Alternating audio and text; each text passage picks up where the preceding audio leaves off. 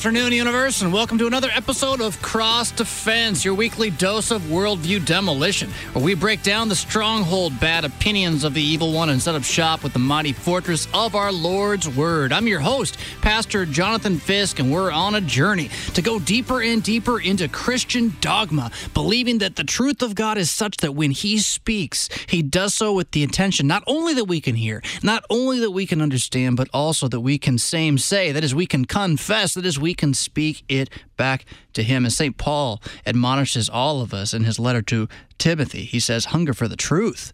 Watch your life and doctrine closely.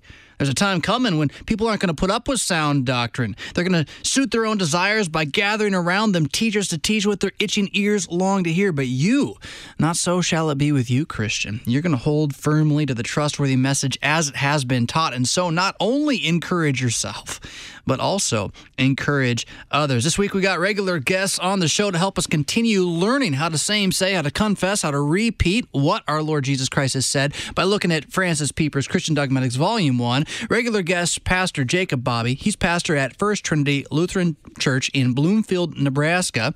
And Pastor Samuel Bobby. Yep, they're brothers. He's pastor at St. Paul's Lutheran Church in Aberdeen, South Dakota. A couple of really great gentlemen. You remember they're they're they're a bit of a ragtag team. Being on the in the studio, not in studio, but uh, talking with them via Skype before the show, it's hard to get a word in edgewise. They're so busy ribbing each other and having a great time, uh, laughing about everything that everything in the world. Gentlemen, how are you doing this morning? Or well, this morning? Goodness gracious, afternoon. doing well, Jonathan. Yeah, yeah, doing great thanks for having us. Absolutely, it's good to have you guys back. So, so we did chat just briefly uh, before we went into kind of the ribbing fest and all that, and talking about pastors and pipes and these kinds of things, right? Uh, we were talking about this this topic that we've been covering for the last several weeks on cross defense in Francis Pieper's Dogmatics, Volume One, right? Kind of the classic dogmatics text for the Lutheran Church Missouri Synod, Section Nine that begins on page forty six with theology as aptitude and this idea of the pastor's habitus or habit. And, and we were, I, I kind of threw at you guys that I've always struggled with this. It's only a couple weeks ago some of the other guys on the show really helped me kind of at least in my own mind clarify what is this stuff about? What does this really mean? Because I was always asking well aren't these things that really should apply to all Christians? Right? Aren't these things like uh, oh, where did point number one go? I lost it already. Uh, you know to have faith in Christ to uh, be able to suppress your own thoughts and divine matters and instead look to the Word of God, to, to look to the entire truth of Scripture, and to be willing to say that something's an error when it's an error. Don't these things apply to all Christians? And the answer is kind of yes. So then, so what's this really getting at?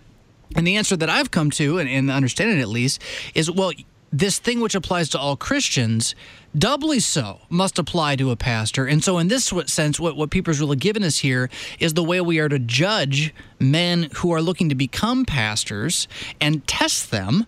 Do they have this aptitude? Is this habit that belongs to all Christians something that they exhibit so that they can serve in that office? Well, well, right? I, I think is what I'm saying. So, uh, what are your thoughts there? Why don't you guys jump in with that one? I think it's a, a really important question and important distinction, which which is necessary for folks to know about no matter what time and place they live in. But the idea that that even though when we're talking about Christians, we're talking about those who have faith in Christ and Christ's vicarious satisfaction, the forgiveness of sins by grace, and, and all of that. But when it comes to a particular calling as a pastor or a teacher of the church, that means that we're talking about aptitudes that perhaps not every Christian has, and and in order to understand whether or not somebody is fit for the office, has an aptitude for the office, it has to be judged according to what the Bible lays out as criteria. And Pieper does a great job of, of drawing this distinction because I think that sometimes people think that, well, anybody can be a pastor. It just doesn't take anything special, but it, it does take some aptitude. I mean, they're God given gifts and all that. That I'm, we're not saying that not that that's not true, but but people have have particular aptitudes for the office, just as though people have particular aptitudes for other vocations that some people may not have. Yeah, I'm, I'm, I'm, i agree with Jacob. It was really interesting the way he goes through and sets up this habitus. Like you said, that's not exactly obvious. Like what? Jeez, what's you know what does he mean by that? But yeah, in terms of judging, okay, does a does a guy who wants to be a pastor display these things? I'm just thinking, you know, like refuting false teaching. I mean, that requires a. I mean, I, in one sense, yeah, all Christians are able to do that, but in a lot of other senses, there are Christians who, boy, at the first sign of conflict, they're running the other direction. Mm. But a pastor, that's not an option. You know, like no, you have to be able to give a defense, kind of like the First Peter, you know, fit one fifteen kind of stuff. You know, be able to give a defense, be prepared to give a defense. Um, yeah, so I mean, those kinds of things, I, I think, kind of separate out this particular office what this looks like and you know okay these are the things you need to be able to show some skill and effectiveness in Right, and so this this really becomes about not a private life, but a, but a public life in many ways too, right? So it's not just that you have faith, but it's that you you maintain or should I say sustain or eh, it's not like you're the one doing it but that that faith is not something that's just disappearing every day like you know you, are not sure if Jesus rose right. from the dead and then you are and you know or or that you're not really you don't know how to comfort yourself in your in your trouble by by fleeing to the right places by, by you know finding absolution all those kinds of things or like you said you know you, a pastor's like, well, yeah, that's wrong.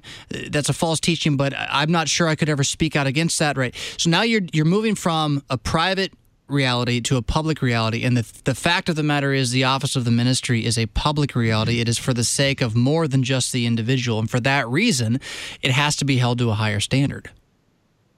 Well, and you see, you see, kind of a movement. You know, so he talks about these theological aptitudes, and the first one, just the idea that you have faith in Christ, um, is maybe not as public in and of itself. And same with the next one, being able to confine yourself to the teaching entirely to God's word. You know, you're not putting reason above it. You're not putting feelings or emotions or you know mystical stuff above it. Um, but by golly, that stuff's going to show itself when you are in that public yeah. office of teaching yeah. and preaching. Boy, you know, it's going to whether that stuff is there or not, you're going to be able to tell right away. Yeah, and these are aptitudes these are definitely aptitudes for the public proclamation and and even getting down to the last one which is the willingness and strength to suffer for the christian doctrine that is an aptitude of an ability to be able to deal with the consequences of being uh, active in the public office also notice that this whole thing as i'm reading through this all of this is kind of it seemed foundationed on the idea that boy you take theology seriously because I think there's a sense where you know you look out on a Sunday morning, everyone in the pews they are there because they have faith in Christ. They're there to receive God's gifts, His gifts of forgiveness and grace and mercy in Christ. Um, but for people who are, for guys who are looking to go into the office, there is this sense where, well, this stuff is really serious. You know, this is right, and and, and we're going to take this stuff really, really seriously uh, to the point where the idea that no, this is actually true you know uh, and i'm going to act as though this is true in every aspect of my life whether it's when i'm studying god's word or when i'm teaching other people because that's not always the case when you're teaching you know oftentimes you'll listen to teachers and they're just kind of presenting different viewpoints mm. By you you're not a, you know as a pastor that's not what you're doing. I would say if that is what you're doing well this is this is what kind of you know jesus is here. But you know some people say this like well that's not that's not the aptitude of theology that you would call scriptural at all Right. You're, you're really, I mean, not that any Christian should take their faith as a hobby, but you're, you're really taking something that for many Christians is a hobby, namely the study of the theology, right? The study of the knowledge of God. Now you're making this your job. So if you're going to do your job, you better be able to do your job well. You don't want some plumber who comes in kind of like, well, I'm not sure what I'm going to do. I think I'll try this piece, right? You're like, what? and so, so you really want your pastor to have that kind of an approach, a professional approach, if I can say it that way, to what the Word of God is, what our life as Christians are, even to the level where his private faith is no longer strictly a private matter, right? Because, like, seriously, I mean, you guys have to have been in a in a pew at some point where some guy's up there and he's talking. You're like, I'm not sure you even believe what you're saying to me right now. You're just kind of like saying stuff, right? The the pastor is to be the the emblem for the congregation's faith, and these things are requirements given from Scripture, drawn from Scripture, for what that reality expects. Yeah, and and this is I, you know, being the 500th anniversary of the Reformation, I think I can't help but thinking about you know what was expected of priests at Luther's time before the Reformation. and what Luther, you know, after his uh, rediscovery of the gospel experience and his theology developed, what he expected from pastors to be doing. Not to just talk commentary about what people have said, but to actually take it seriously and, and not just to perform the Mass in some rudimentary way, but to actually apply God's word to the people and do pastoral ministry. And I think that if you're talking about that, the aptitudes that, that Pieper lays out are, are are necessary aptitudes, and not only that, biblical aptitudes. But it but it it changes depending upon what you think a pastor ought to be doing and and there's a relationship too between the pastor and the congregation kind of like if you ever see people walking their dogs it's funny sometimes people look like their pets hmm, hmm. you know i don't i don't even want to go there for what kind of dogs ours would look like or whatever um but you talked about a pastor up to does this guy even you know believe what he's saying? Well if you're teaching people and you're feeding people in uh, with god's word and you are not taking this stuff seriously or you aren't perhaps you know using these aptitudes or developing these aptitudes the way that you are that's going to be reflective in the congregation um, because you are the guy placed there by god um, to do the work of uh, preaching god's word and ministering those sacraments. Now i'm not saying that god can't work through his word and his spirit uh, when and where he wills However, there is a sense where uh, the bad habits and the good habits of a pastor can be picked up by the congregation. Yeah, absolutely. If you're if you as a pastor are not in your teaching confining yourself to God's word, well, don't expect your parishioners to when they are in a position to encounter uh, or dispute something concerning Christian faith or practice to be confining themselves to God's word or you know to be refuting false teachers at all. I mean, if a pastor is doing that, they necessarily model what it looks like to do that. I think, yeah, parishioners look like they're pastors in a lot of ways. Eventually, for sure. You know, it, take, it takes yeah. time for that to come to be. That's true. Yeah. there's a bit of a, a, a, law for pastors that someone once told me, and, and I, I, take it to heart, although I've never been on the back end of it, although I believe it would be the case if I was there.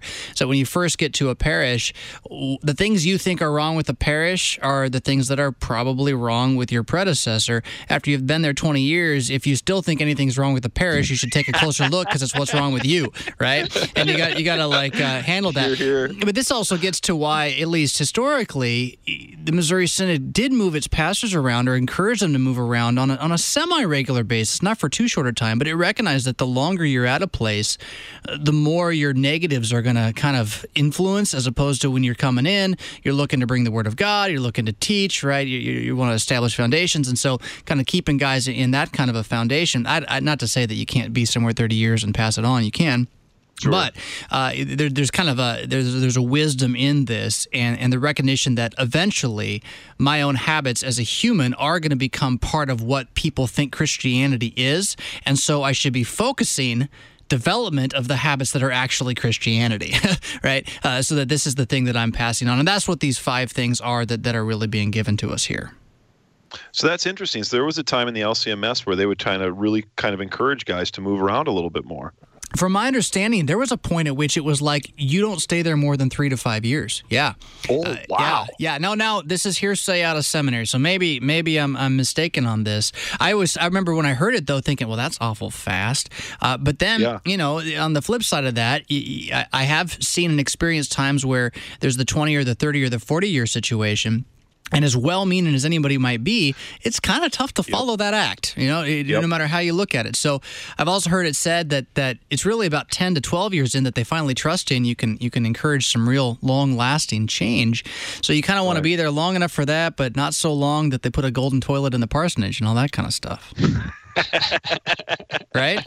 What are you going for? I'm going for the golden toilet, man. Yeah, that's golden right. The, the, yeah. the, ultimate throne. So, hey, uh, you're, you're, listening to Cross Defense on Worldwide KFUO. Worldview Demolition for the Soul. We're going to build it up with the Word of God. Coming back.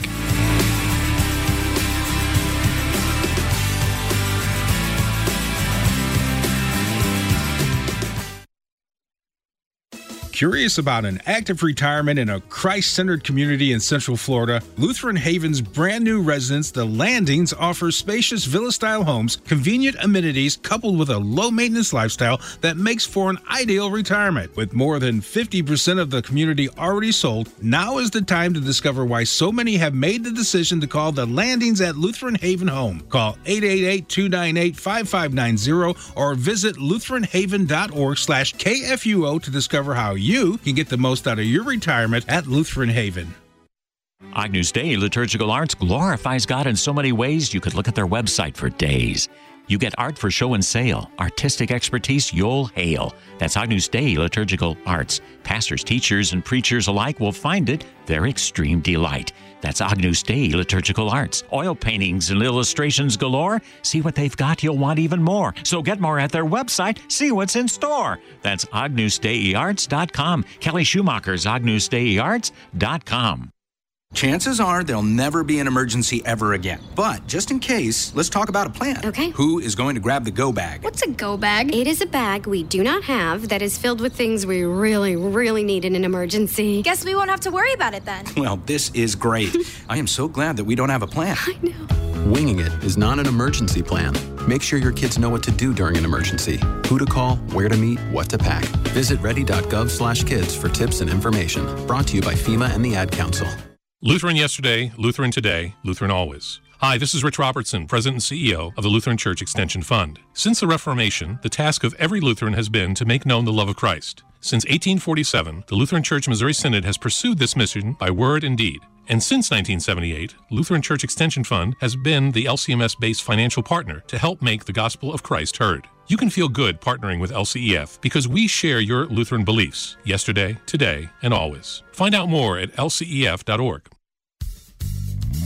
Hi, I'm Pastor Mark Hawkinson, host of Moments of Assurance on KFUO, inviting you to tune in to the weekend edition of the program at the new time of 7:45 a.m. Saturday and Sunday mornings. There'll be a different text and theme each week and plenty of encouragement and strength which only the Lord's word can supply. So join me for a quarter hour of God's power and strength. That's Moments of Assurance weekend at 7:45 a.m. Saturday and Sunday mornings on Worldwide KFUO.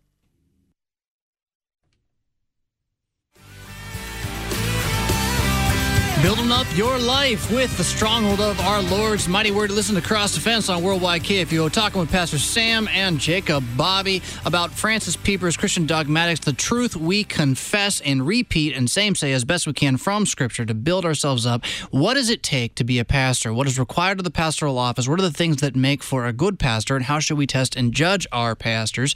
We are now going to be continuing with point five, then, the final of the four points that were given. By way of just recapping, we kind of did it before, but the four points that we've covered up to this point are the theological aptitude of the pastor is first his his faith in Christ. He's to actually be a Christian. He's to, to believe what we believe.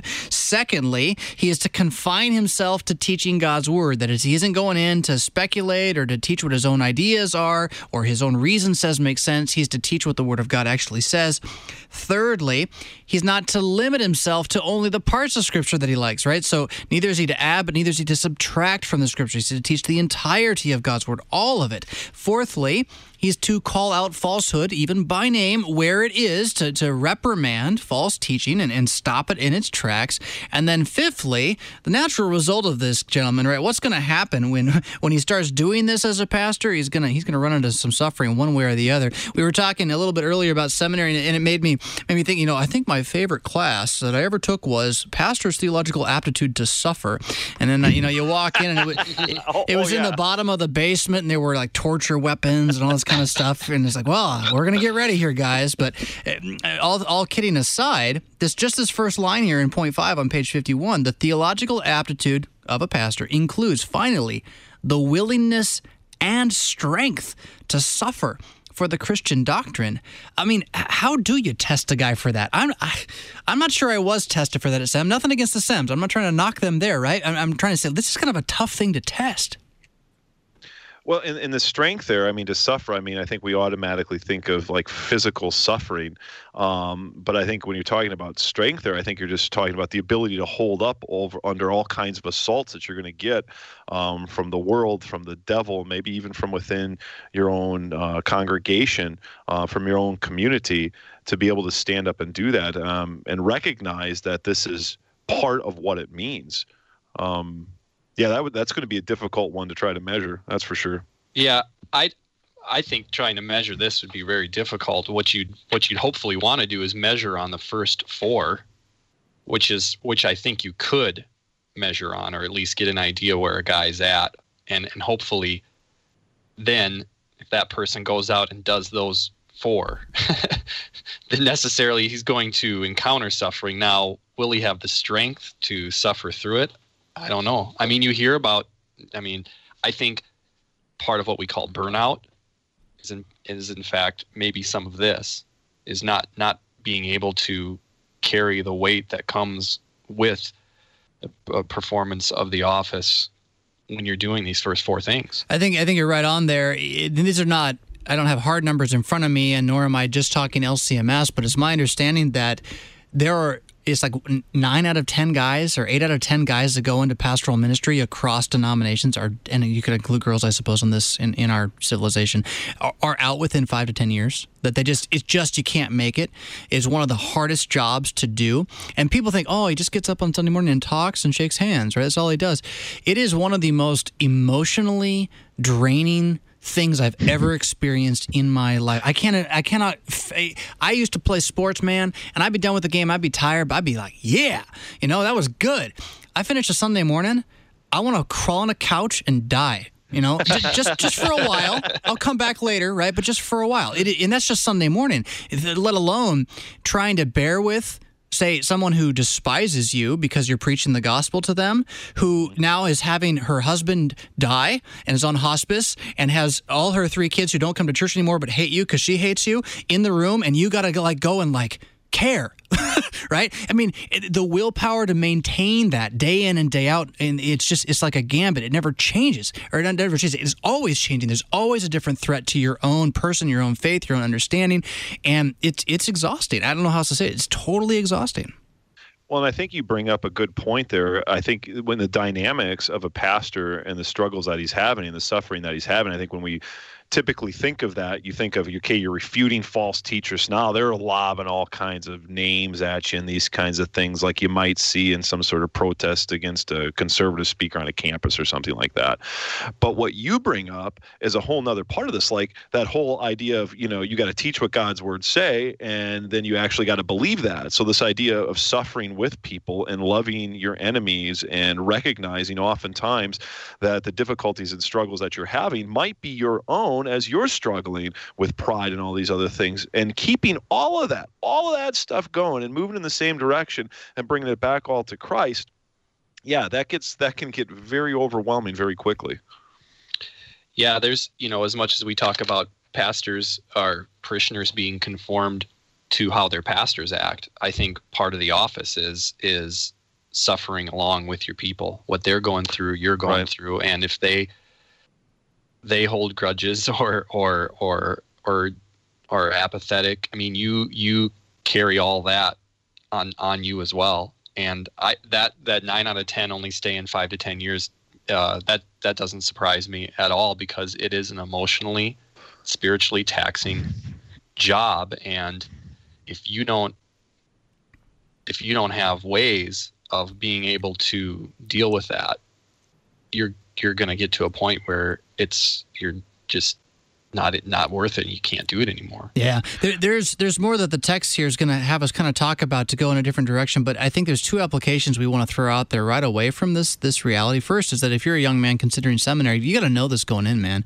Don't go don't believe it when some say to you, as some will, that it's going to be just the most wonderful thing. People are going to love you because you're so ready to be a pastor and you're so nice. And all this. Just uh, don't believe that if you care about the truth. It's it's it's not always going to work out that way. Obviously, you want to be nice and, and people will love you, but not only that. And the other side of this is if you're a parishioner and you love your pastor, for goodness sakes, let him know, you know, and, and, and protect your good yep. pastor from what are bound to be the trials of his life, which even in the best of parishes. You know, I, I, remember hearing about, and I think this is a great example of a, of a parish that they they surprised the pastor. I think it was like the 10 year anniversary, and with like a seven day cruise for him and his wife and babysitting for the kids.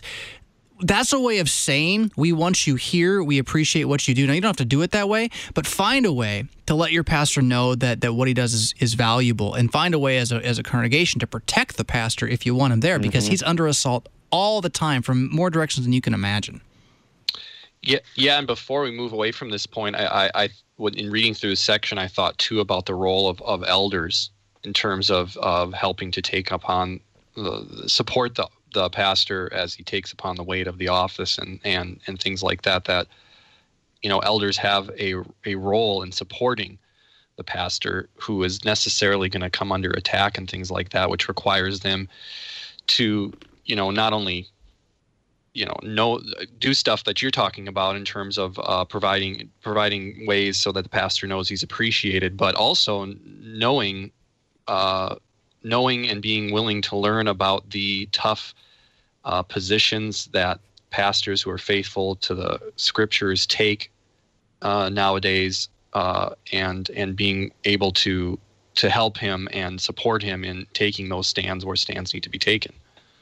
Well and that's something I think pastors in the 21st century, you've got to have awkward conversations. I don't know how you could be, and awkward is not even an appropriate word, I don't think. I mean, I don't know how you could be in the parish and be faithful to Scripture and not have a lot of difficult situations. Mm. I've heard it put this way take whatever the conversations you don't want to have, and guess what? Those are probably the ones that you ought to be having right now um, you know, about folks living together, uh, close communion conversations, uh, you know, things about worship, idolatry, where are you at on all these things. I mean, uh, just when you see the culture going one direction, and of course God's word uh, continuing to uh, speak the truth, you know, there's a lot of hard conversations that the pastor's got to have, and having the support of the elders, um, but also recognizing that he needs to do this, and having pastors recognize or young men you know just looking at going into the ministry like this is going to be part of it. Like you're going to have to do this. If you're going to fulfill uh, the, the duties that you have as a pastor and that are given to you by god's word these are things you're just going to have to do and that's probably going to result in suffering several different levels. Yeah, and, we haven't even hit all of those. But I'm gonna, I'm gonna before we move on, I'm gonna reemphasize from two different angles here again. So like, if you're planning to go into the ministry, expect to not make a living wage. Expect to not have really good health care packages. Expect to live in a parsonage that nobody really cares about fixing up for you. And if you're a, a congregation member, and I, I can say this because I'm not actually you know serving a parish right now. If you're a congregation member, hey, you should be paying your pastor more than you do. I guarantee it. Oh, you met the district guidelines? Good for you up it by 5%. Show them that you care. Show them that you want them there. Take care of that parsonage. That's your property, not his property. And it's, you know, it's for the good of the congregation itself. You want it to not be in a dilapidated shape. Uh, and, and if you're going to do anything to support your pastor, especially, show up on Sunday. Show up to Bible study. Ask yes. a question. That'll make him happier than the money will. But believe me, it, it absolutely will. so uh, Pieper throws at us, page 51 again, you know, right off the bat. Uh, look, an aptitude of the pastor, he's going to suffer for the gospel, and then he, he's going to do what he always does. Scripture teaches us this, where Scripture distinctly includes the readiness to suffer for the sake of Christ and his word as a necessary part of the theologian's equipment. Ha, that's an awesome way of saying it. The apostle tells Timothy, quote, uh, you therefore endure hard hardness or hardship as a good soldier of Jesus Christ. Suffer trouble even unto bonds, with the old translation there, right? Even even into being put into jail. So Paul tells to Timothy. So all pastors should understand this. Endure hardship because you're a soldier. You guys were talking a little while ago during the break, I think, about soldiers, right? And being being in the military. That's how you got to conceive of the office of the ministry. These are men with marching orders. Yeah, there's things that uh, we very clearly uh, have to do. And it's interesting, though, because being a soldier under the cross is so much different because because suffering is to be expected. I mean, you're just following the way of Christ. In fact, later on in that passage from uh, Second Timothy, say if we endure with Him suffering, uh, we will reign with Him, um, because that suffering is a reflection of the sinful fallen world. It's a reflection of of God's grace for us. And um, when you're in the office and you're proclaiming God's word, that suffering is just going to follow. Yeah, it's it's definitely a particular kind of soldiering that we do.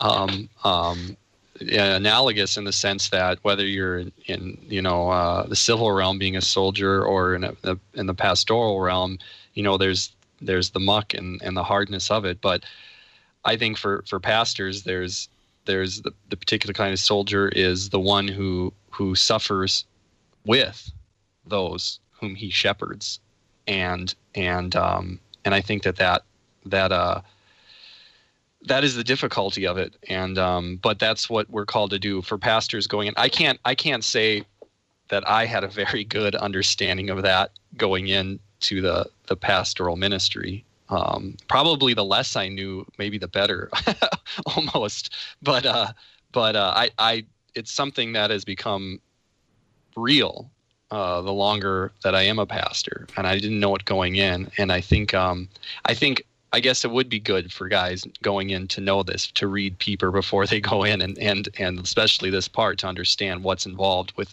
with the job and the calling that you're you're getting into. I'm with you, Jacob, in that I didn't have any clue at all. And a, a, mentor of mine actually told me if we told guys, then no one would ever go in. So it's better that way. But I, I took a different approach, and I only sent one guy to the seminary from from all of my time in the parish. But but I tried my best to talk him out of going. I did everything I could to, to convince him, and I actually got I talked him out of it. Like he he actually said, "Yep, I'm not going to go." Finally, and then two months later, he's like, "Pastor, I'm going." And I was like, "All right, this time I'll support you." Right right? Because because he he'd been through the wringer already. I wasn't going to let him just go in blind. And uh, from what I understand, the guy's doing pretty well so far. So I can just take all the credit for that, obviously, right? So thanks for laughing, appreciate it. But but what, you know, the, again, the suffering is just in so many different levels. Uh, the, the, the text comes to mind where the Son of Man says he has nowhere to lay his head, and, and one of the things that is has been very real for both myself and my wife has been no matter where we've been, no matter how long we wanted to stay there, we've always felt like outsiders. It's never been home, even when we've owned the home, right? It, it's always like there's this possibility of some other thing happening, or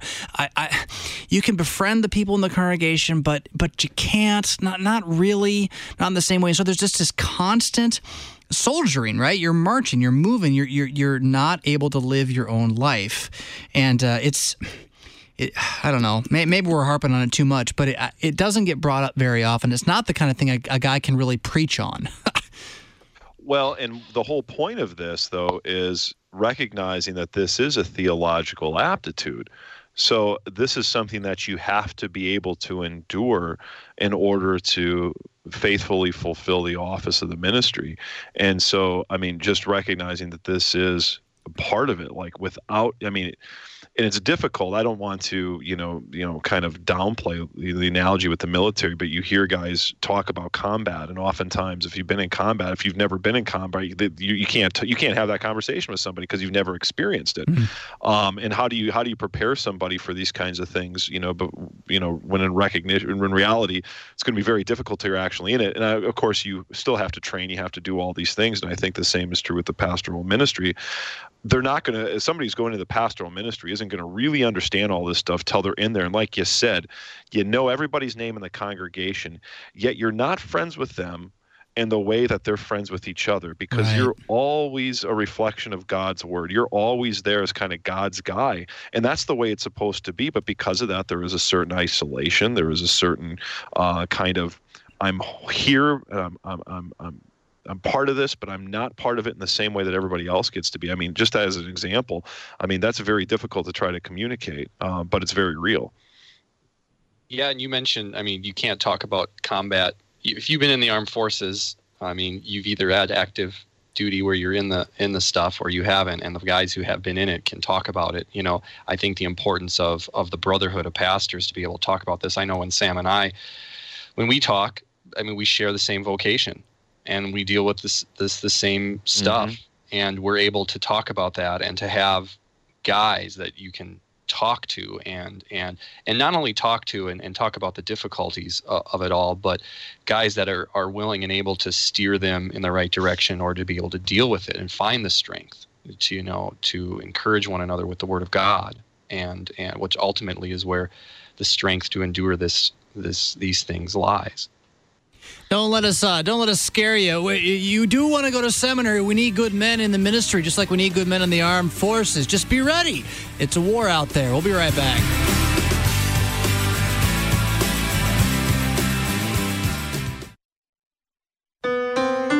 Worldwide KFUO salutes our day sponsor on this Monday, October 2nd, 2017. Today's day sponsor is Carolyn Haddon. Today's day sponsor has made a contribution to Worldwide KFUO in loving memory of her mother, Inez Mashmeyer, on her birthday. Once again, we say thank you to Carolyn Haddon of Jacksonville, Illinois. Today's Worldwide KFUO Day sponsor. Proverbs 27 17 tells us, Iron sharpens iron, and one man sharpens another. That's why weekday mornings at 8 a.m., two Missouri Synod pastors test their mettle against the Holy Scriptures, certain that not only will they come out better for it, but so will you. The sword of the Spirit is sharp to the touch, but you need practice wielding it. Check out Sharper Iron, 8 a.m. every weekday on Worldwide KFUO. The entrance to Museum of the Bible may be the most photographed museum entrance in Washington, D.C. Visitors will be welcomed by dramatic 40 foot high bronze gates emblazoned with Genesis 1 from the Gutenberg Bible, with panels mimicking the Latin, typeset backwards as it would have been on the Gutenberg press. A unique piece of art hangs in the lobby, a glass panel displaying Psalm 19 from a papyrus leaf from the museum collections. The Greek text dates to the 3rd or 4th century, a 1500 year old manuscript on display inside the museum. Museum of the Bible invites all people to engage with the Bible in a museum experience unlike anything seen before, all in honor of the Bible. Engage with the book of all books. Brought to you by Museum of the Bible, opening in November in Washington, D.C. Welcome back to Cross Defense on Worldwide KFUO. Talking with Pastor Sam Bobby and Jacob Bobby, his bro, about Francis Pieper's Christian dogmatics and the habits of the pastor. Point five, the final point, the thing by which pastors must be judged before and while they're in the office. And frankly, guys, if you're pastors out there listening to this, thing by which you ought to judge yourself, the final one, the willingness and the aptitude, the strength to suffer for the gospel. We've talked about a lot of different ways, guys, that the, that the pastor suffers physically, but what Pieper wants to kind of drive to the surface here with the next sentence is that this is the result of some. It's not just a result of caring for people in a social club. This, or you know, trying to make people get along. This is the direct result of the gospel itself. He says the minister of the gospel cannot escape trouble because the gospel, that is Jesus Christ crucified, which he preaches, salvation by faith in the crucified Christ without deeds of the law does not at all appeal to the world, but is, quote, a stumbling block to the Jews and foolishness to the Greeks. The Christian the Christian's lot, therefore, now he does take this to be all Christians, right, is described by Mhm. Christ himself. You shall be hated of all nations for my name's sake. And so, you know, one of those things that I guess surprised me as a young pastor was I'm going into the parish thinking, okay, the world's going to hate me, but that the Christians are going to band together and we're all going to be like buddies about this thing, right? We're all on the same page. And what I found was that the world was very much a, a part of the church. And, and one of the most painful things, I, I suppose, was when someone who would, you know, be a lifelong Christian, very pious, very dutiful, would actually be upset by the gospel, right? That would be the thing that would be the thing that they didn't like me because I kept not letting them go back to their works one way or the other. And it's, it is the gospel itself which is causes this suffering. And, and in my experience, the hardest thing to, for me to have strength over was to have somebody personally not like me because of that fact. I'm like, come on, come on, it's not even me, right? But but nonetheless, it is. You know, as a representative of Christ, it, it was. Yeah, the, the reason. Oh, go ahead. I must have said something good because you both want to talk. Go- Go, Jacob. Go ahead, Jacob. I, well, the, that's this this point is important because the reason that the world hates the gospel is going to give people the reason to hate you and and so all you know when you when you mention you know not letting them go back to their works that you present the gospel you know the free forgiveness and salvation without works by grace through faith alone that in and of itself runs contrary to how the world thinks and believes and you're going to get flack to that which i which is good to know but i think it's it's the most important part is is to realize and it may be helpful for pastors is that when you deal when you encounter this it is it is because of the gospel you know? It's not and and almost like distancing yourself in a way from the the hatred and, that people have for you in the sense that you can know it's because of the gospel and not necessarily at you as a person which may give a, a person a perspective on it to be able to endure it even better well, and I think it's worth kind of just expanding on what you said about they don't like you because of the gospel. They don't like you because you're preaching God's, you know, free gift of grace in Jesus Christ and that might seem odd but really uh, it's not right? Because what you're doing is you are taking their works and you're categorizing them as sin. You know you're categorizing them as as uh, absolute stench in god's nostrils not the good that they think it is.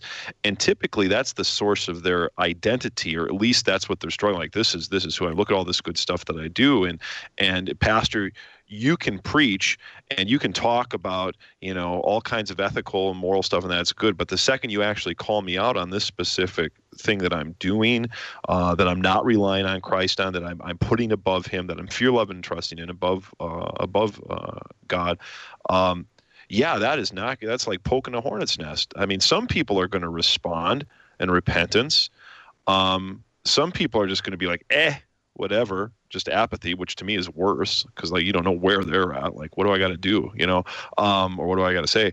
But i mean some people are going to flack it hostile. That's all there is to it Whenever you poke an idol, right? Whenever you take away yeah. the thing someone's trusting in for their justification, the result is going to be anger because that's what sinners do, right? I am good enough. I I swear it, and no, you're not. Urgh, right? It's just it just that's all that we have to do.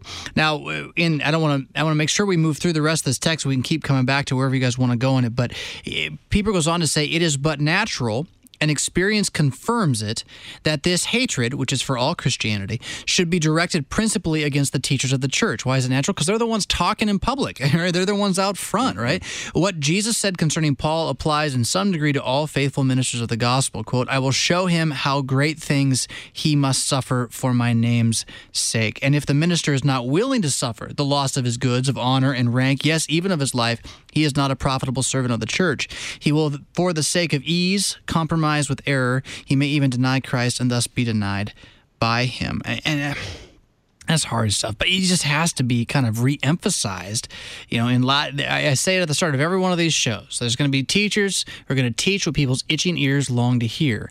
I know that temptation well. Every pastor does. You want to tell them what they're going to like, but if that is ultimately your goal, you are bound to become a false teacher. Even though you got the name Lutheran stamped on your back or the outside of your church, you can wiggle around all of that stuff, right? If, if you are not willing to believe what Jesus says of Paul, I will show him how much he must suffer for my name's sake, that that is what it means to be called to the office of the ministry, then you're you're starting down a, a wide road that leads to destruction. And oh gosh, well, repentance is always the answer, and it's always going to accuse the faithful. So I don't want to be too mean. What do you think, guys?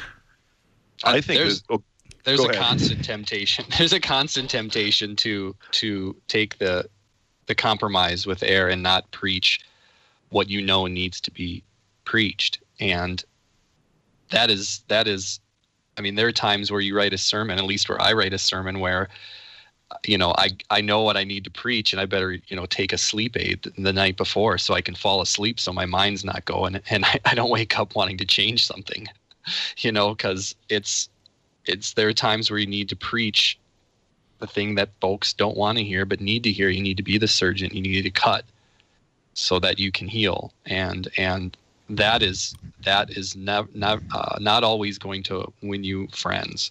Um, it you know and so that's that's that's definitely a temptation to get away from that and I, I, think this desire for ease, this goes back to that first aptitude, the one of faith. I mean, because of faith is trusting in Christ for the forgiveness of sins. You recognize who you are before God and what this world absolutely cannot give you. And so to suffer with Christ and to recognize that in Christ suffering is a reflection of, of our sin and what we deserve, well, then, then suffering is just an extension. So I have to think that if somebody is compromising doctrine because of ease, ultimately it's because they're trying to cling some, to something outside of Christ to begin with. And so I, you know, as you as you kind of talk about and look at these aptitudes, you see that they're pretty interconnected because if that if that faith is not there in Christ, uh, in the sense of for the forgiveness of sins, I recognize I'm a sinner, uh, which is why I rely upon Christ. Eventually, yeah, it's going to be easy to kind of compromise on doctrines because, you know, you're you're going to be outside of that realm of seeing suffering as something just part of you know your faith in Christ.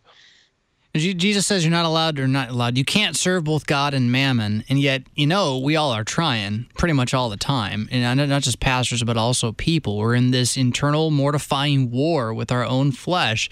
So it's not that a pastor will never experience the desire for ease or, or even experience some ease, right? It's that when push comes to shove, the pastor believes that the real ease he needs more than any other is the ease of the gospel. And so he would rather be crucified than let go of that mm-hmm. freedom of conscience, which the blood of Jesus alone gives him. That's why he holds to doctrine. He knows that these truths from the scripture also are upholding that Christ placarded on the cross for you. And you start taking those away. And now my certainty in my, in, in my salvation in Christ is taken away. And now, you know, all the cherries on top in the world really doesn't mean much to me because I got an open grave staring at me and my sin at judgment day, right? So so the, the pastor is seeking this this greater comfort, but it's not as if the battle isn't there. It's not as if the temptation isn't there. What what people's really getting at, I guess, then is is this final section here. The, the Christian ministry requires strong men, men able to endure hardship. You therefore, my son, be strong in the grace that is in Christ Jesus. No, I mean, notice, be strong in what? In grace in yeah. the trust that christ is sufficient to see you through this. Because because frankly if you go into the seminary thinking i've got the aptitude to suffer for the gospel i, I kind of tell you you got a hard you got a hard first 10 years coming as, as christ shows you where your idol lies. So uh, we got about got a good seven minutes here to chat guys. What are, what are your thoughts? I, you know i've i've been reading uh this this last part being strong uh strong men you know, able to endure hardship. I've been reading that book uh, by uh, Jeff Hemmer.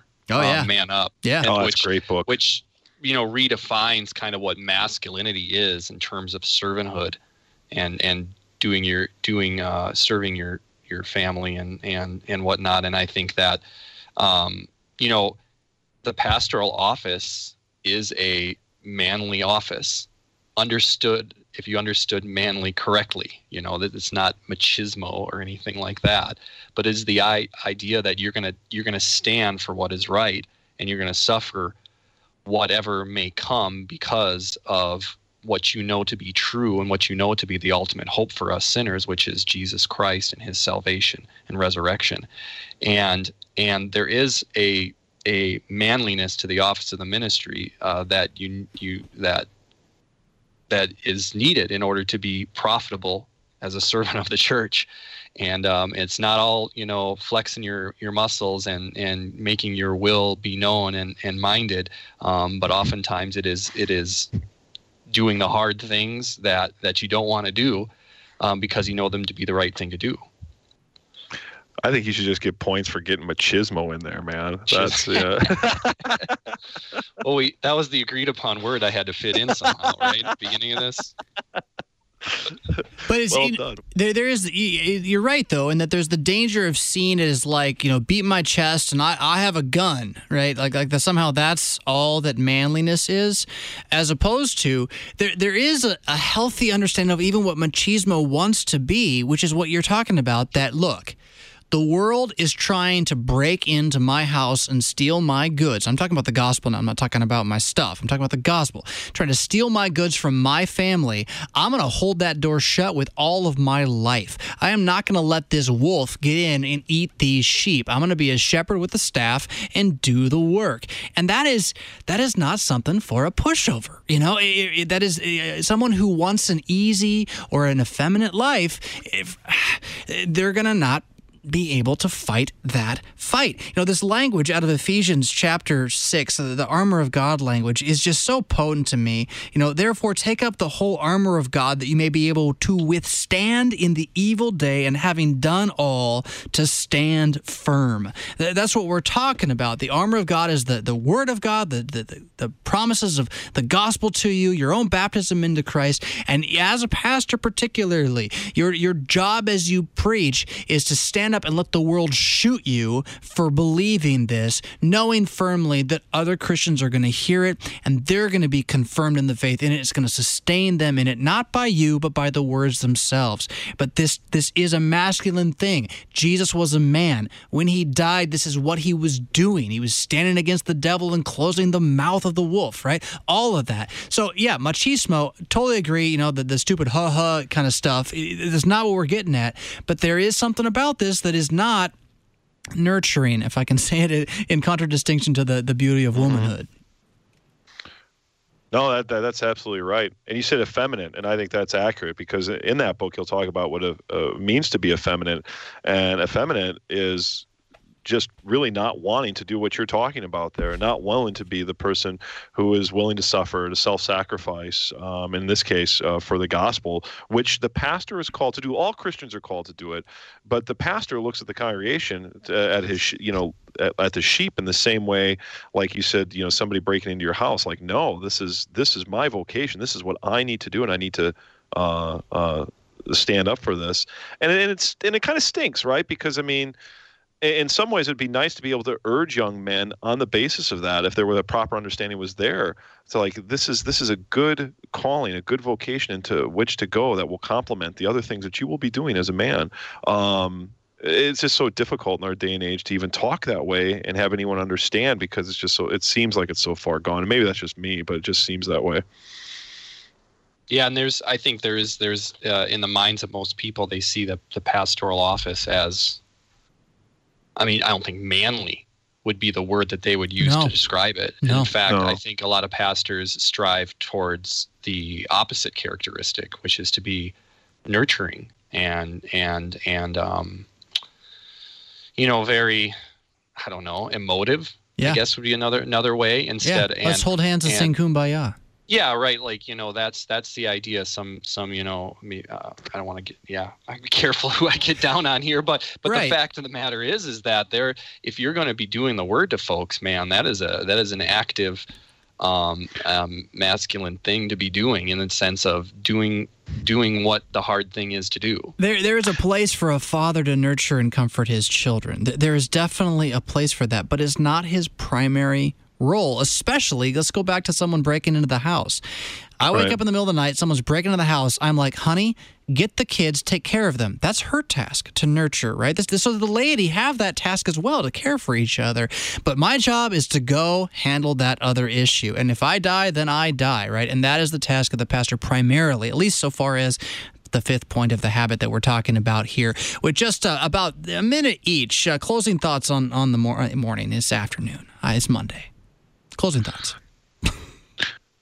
uh, uh, we just so we're studying this man up as a Bible study in our circuit. We get about 30 guys. It's pretty awesome. But what you said there about going down in the middle of the night, one of the pastors says, you know, it doesn't matter what kids, you know, think or say or what they've been taught, where they come from politically or religiously. You ask them at night who goes down. If there's a noise in the middle of the night, who goes down? You know what every kid says?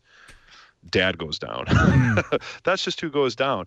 And I think it's I think it's good that um, you know able to being able to talk about the pastoral ma- uh, ministry and the aptitude from that from that direction and from that kind of understanding, but recognizing ultimately that it is about Christ and that He embodies what that looks like, and He embodies that suffering. That's what we're called to do, and that's what's going to happen when you preach the gospel, especially clearly or effectively. Yeah, and, and I think all the whole point that Pieper's making through these points is just is is important for for people to recognize that that while all Christians have faith and are called to to be knowledgeable about their faith, to be able to give a defense, to be able to comfort, and a reason for the hope in them, and all that. That there's an aptitude that is required for the pastoral office because it is not kid stuff. It's not funny business. It's it's a it's a it's a job that requires uh, a special type of, of person, and it, it comes with certain um, uh, pitfalls. And um, and so uh, for laity to recognize that of their pastors, for pastors who are thinking about going into to, to have an, an idea of that going into it open eyed, I think I think is is important to do. And Pieper brings it out beautifully. Pastor Jacob Bobby is pastor at well, First Trinity Lutheran Church in Bloomfield, Nebraska, and Pastor Samuel Bobby, pastor at St. Paul's Lutheran Church, Aberdeen, South Dakota. I'm Pastor Jonathan Fisk. A discussion on Francis Pieper's Christian dogmatics and the habits, the aptitudes required for the pastoral ministry. These are good things, hard as they might be, but things which point us to the real man, Jesus Christ, who was up on the cross for you, unwilling to let the devil have you, given his life that the wolf might die. We'll catch you next week on Cross Defense. Cross Defense produced by Worldwide KFUO, the official broadcast ministry of the Lutheran Church Missouri Synod. Your support is vital for this program to continue. To learn about giving opportunities, call Mary at 314 996 1518. Or you can make a gift safe, secure, and easily online at kfuo.org. Thank you for listening and supporting Cross Defense on Worldwide KFUO.